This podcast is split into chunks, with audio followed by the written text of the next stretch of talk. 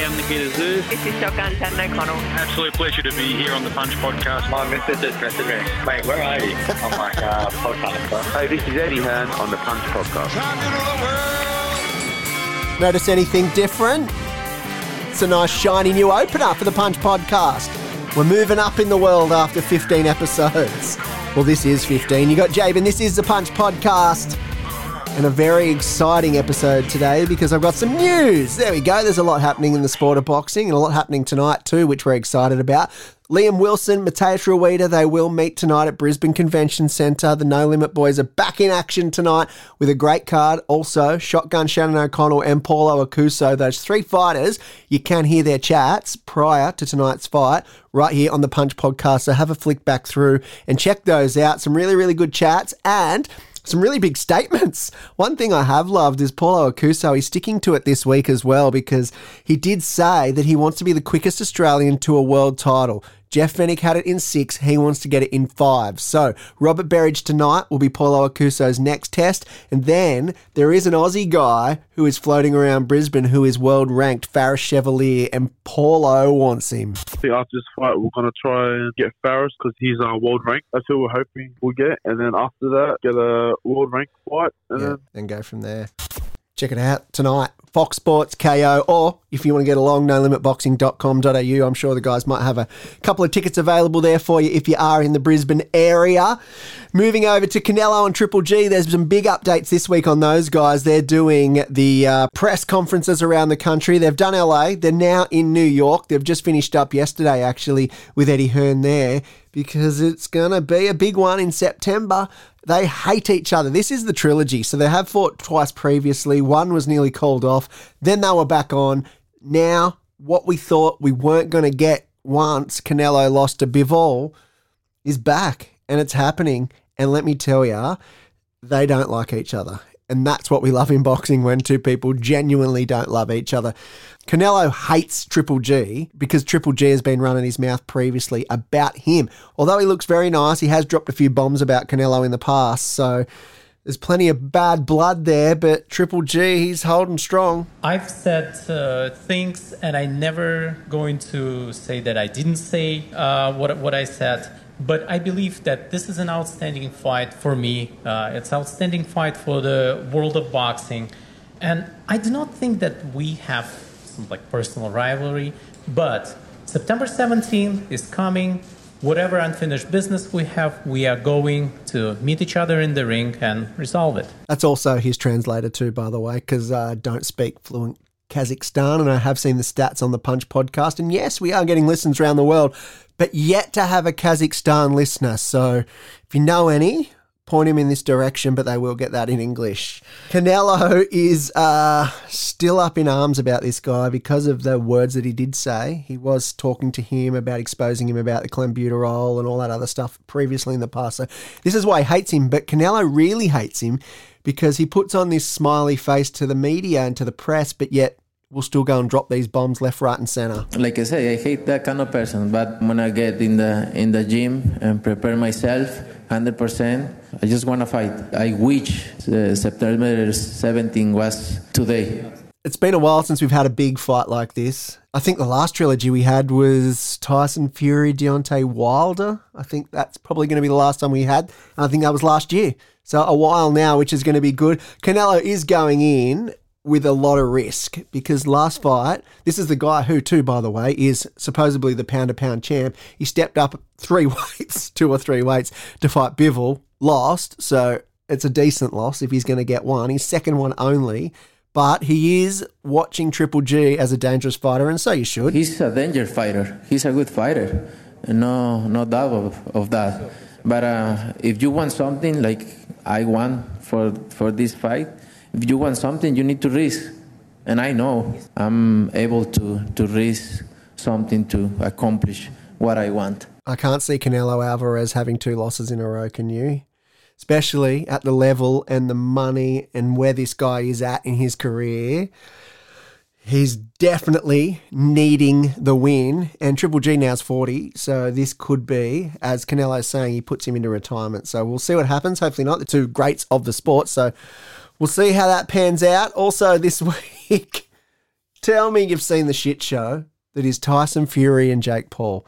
Like, I like it. I think Jake Paul's great for the sport. That's another argument for another day. But this fight once again didn't happen. It was supposed to be a little while ago, as we know. Then Tommy Fury pulled out. That's Tyson Fury's brother, the heavyweight champion of the world. But we know one thing Tommy Fury doesn't get into too much of the back and forth. So all of his boxing back and forth, sell the fight madness happens with Tyson Fury, his brother, the heavyweight champ. But it was so close to not happening. Yet again, I wake up this morning to another text from my manager saying that Tommy Fury is pulling out of the fight.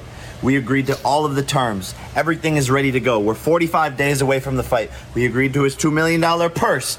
We agreed to VADA testing, extra flights, extra rooms, extra tickets to the fight. We're scheduled to have a press conference next week in New York. His whole entire team was like, yeah, everything's good. We're signing the contract today. Today. It kept on getting pushed. It kept on getting pushed till now. What's the excuse? Oh, I can't come and I can't do it because my dad can't be there with me during the fight. Well, Tommy, your dad has been banned from the United States for 15 years. You've known this the whole entire time. He's a criminal. He's not allowed in. You're a atypical professional boxer who doesn't want to make this fight actually happen. This is the biggest opportunity of your life, and you're fumbling the bag once again and I can't believe how stupid you are. You might have heard a few little edits in there. That's the F bombs coming out, so I can keep it PG here on the Punch podcast. You can have the faith that you can listen to this with tiny people around, because that's how we roll. But Jake Paul's been baited by Tyson Fury once he heard Tyson say in an interview He's going to put some cash on his bro. This is what Tyson Fury just said in an interview. Check it. I'm backing Tommy. I put my money where my mouth is. I've got 100 grand with anybody. I'll put it on Tommy, and that's it. That's how I feel about it. So, guys, Tyson Fury, who made $40 million last year, is willing to bet 100K on his brother. Oh my God, we're shaky. He made $40 million. I know it wasn't as much as me, but let's up the ante. Let's bet a million on it, Tyson. Two million, three, however much you want to bet. Are you down? Make a deal. You can't mess with him because he does love this stuff. He's the master at marketing his fights. There is a reason he gets so many people to his fights after only a handful, and that is because he does start to just pull people into his vortex. Tyson Fury said a throwaway comment about a hundred grand, and now I think Jake's going to beat Tommy Fury. So now it's just cost him a million dollars. Uh, if that's the way that it rolls, it's crazy. But look, he baited Tyson. He's baited that heavyweight champion of the world, saying, "Don't make it a crappy little hundred grand. Let's up the ante." And guess what? He gets a response because he's Jake Paul. This is a message to Jake Paul. Hey, Jakey boy, I hear you want to bet a bigger bet than hundred thousand dollars.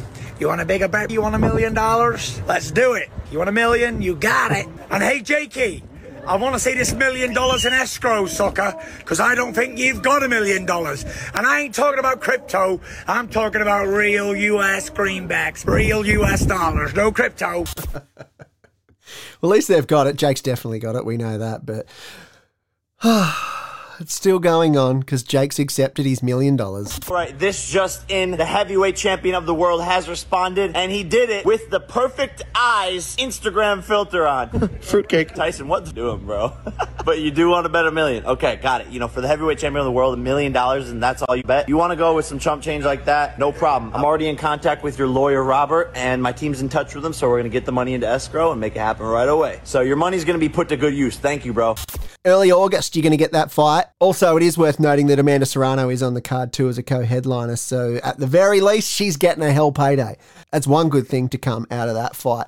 Hey, we're also shaping up for Jai Opetaia, the Aussie guy looking to get a world title. He is taking on Mairis Briedis. So, that's not far away, actually, on the Gold Coast, July 2.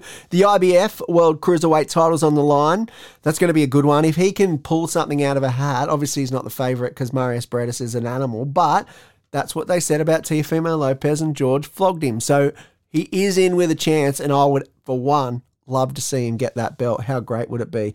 The return of Isaac Hardman going to be on that card as well after his loss to Zerafa back in Melbourne a few months ago. So it'll be a good card. Faris Chevalier, the one we mentioned about uh, Paulo Aokuso, he'll be on there. One that I think Paulo will be thinking, please win, because I still want to hold that world ranking. So hopefully we can get that win for him as well. Dana Coolwell, he's really, really good. One of my favourite new Aussie fighters. If you haven't been around him yet, check him out. And uh, obviously Taylor Robinson, one of the girls there, who's going to be good. And Joe Camilleri is there not a fight night he doesn't fight on? So he's there as well. So that one's coming in July 2. Actually, that's really close. We're reaching out to try and get a couple of chats so far, proving a bit difficult. So we'll see how we go. George Kambosos, Devin Haney, two, the rematch. That's going to happen as well. Both Jim Kambosos and George Kambosos have been on social media letting us all know that it has been activated. The rematch clause is on. So they're just working out venues and locations. I've got this weird feeling that it's not going to be as big as Marvel. I personally think it's going to be like a Kudos Bank Arena in Sydney. Maybe because of the roof. That's about it.